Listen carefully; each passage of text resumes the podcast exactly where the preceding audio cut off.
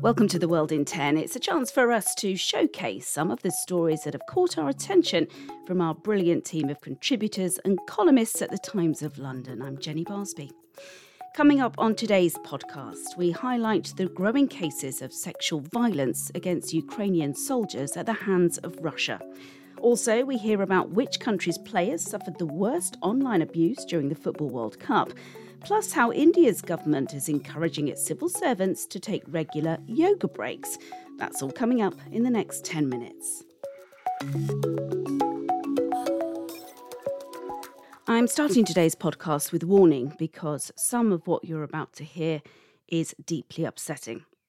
Christina Lamb, the Times chief foreign correspondent, has written today about the growing use of sexual violence by Russian troops against captured Ukrainian soldiers. And what she's found out is harrowing.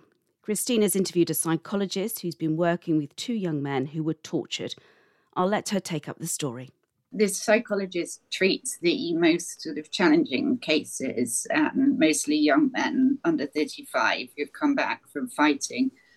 And she told me that she's been treating these two men who initially couldn't even tell her what had happened to them because it was so difficult.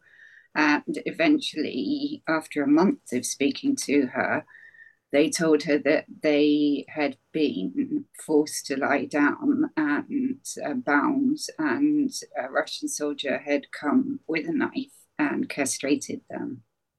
She said to me it was the first time she'd not behaved professionally. She told them that she needed a bathroom because she just had to go and cry, and she didn't want them to see that because they might feel that there was no help.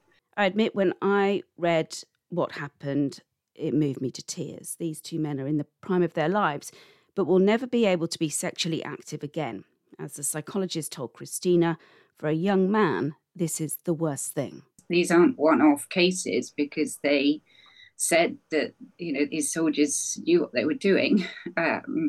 And she knows other psychologists who are treating men who this has happened to.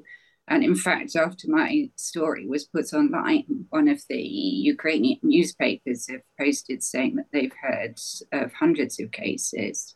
Amazingly, one of these two men has gone back to the front to fight in Ukraine's counteroffensive. Christina told The World in 10 what reasons the psychologist gave for doing this. He thought it would be easier for him because it would be a distraction. He wouldn't be around women. I mean, there are a few female snipers and paramedics and drone operators, but they're very few. So most places, it is all men. And that he also wanted revenge, but she fears, because he was suicidal, that actually he just sees his life as not worth living and doesn't care if he gets killed. As I mentioned at the start of this piece, Christina's article is upsetting. It's deeply disturbing.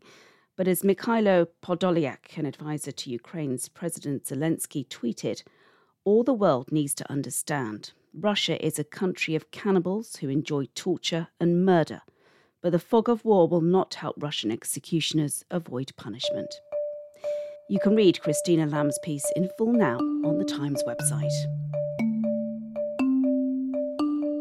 Now, I'd like you to cast your minds back to October 2022.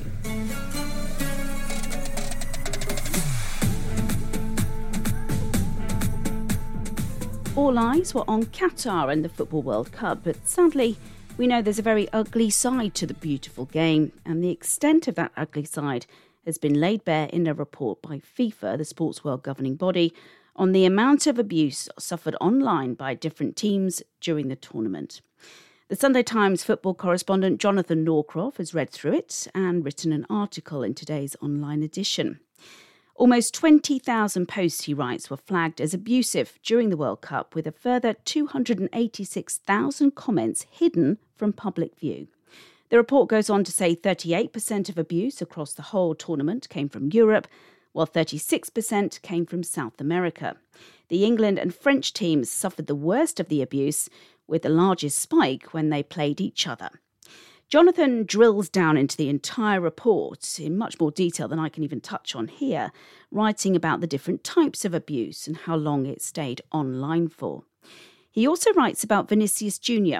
He's a Brazilian player who's recently highlighted the horrific abuse he suffered this season while playing for Real Madrid. This doesn't happen just on the pitch. This doesn't happen just in Spain. It happens everywhere. And not everyone can say it with the strength I have to say it. And I hope I continue doing this. Not just by being strong off the pitch, but also with everything I do on the pitch, so that I can continue helping those who need it. The FIFA report coincides with the United Nations International Day for Countering Hate Speech.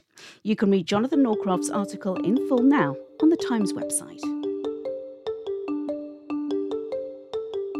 Yoga, the spiritual and physical discipline widely practiced for health and relaxation. It's bloomed globally over the years, but most hard-working yogis, myself included, will admit to not always having the time to fit it into our daily schedules as much as we'd like.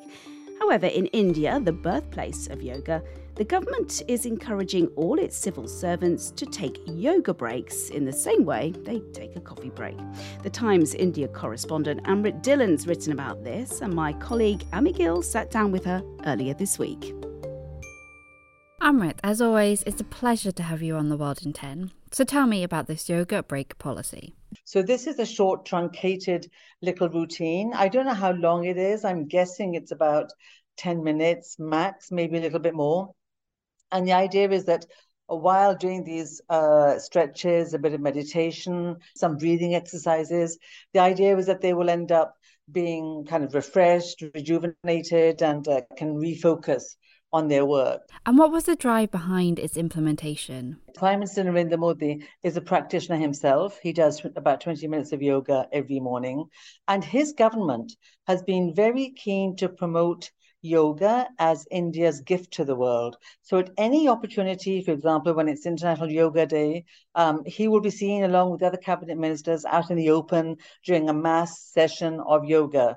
And so I think he sees it as India's soft power. So with the government behind the scheme, and as you said, Prime Minister Modi's love of yoga, have there been some pushback from minority groups? For some Muslims, there is a bit of an issue. Some regard it purely as a form of exercise, which is useful, and so everyone should do it regardless of religion.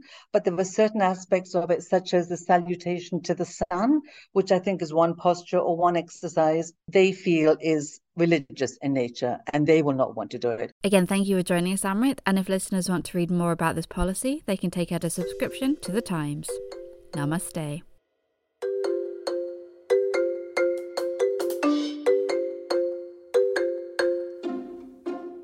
My type of person, and so it's so good to have him around full time. Believe it or not, that was Taylor Swift. Well, actually, it was TikToker Nina Dellinger lip-reading Taylor Swift as she was talking to singer-songwriter Phoebe Bridges at an awards show. The video, which has more than 5 million views, is part of a larger TikTok trend where experts like Nina lip-read celebrity mutterings in public. In a piece earlier this week, the Times West Coast correspondent Kieran Southern wrote about this trend and got to interview Nina. He writes that interest in certain celebrities like Taylor Swift is intense. Or take Olivia Rodrigo, who features in one of Nina's most popular videos, where she's talking to a friend at an LA Lakers game about an unknown man who is texting her. It's not just singers who prove popular in lip-reading videos, though. Experts have lip-read members of the royal family during the king's coronation. But with videos catching public figures in unguarded moments, I asked Kieran whether privacy was an issue. Nina draws a distinction between videos on red carpets and stuff or in a public setting. She said she feels fine lip-reading those, but she would never, for example, if a celebrity was caught in a totally private moment at a house or in a garden or something, that she would never lip-read that. And she says it's important for her that her account does not become entirely about celebrity gossip. I mean, she could get an even bigger audience if she was willing to sort of drop those rules, but she's quite insistent that that won't happen. Well, the world of sport is a bit more savvy when it comes to this. If you ever watch a game of English football, you'll often see players and coaches cover their mouths when they talk. So celebrities may have to start being a bit more guarded about what they say in public, especially as Nina has big plans to grow her audience. And that is it for today's World in 10. We're back tomorrow.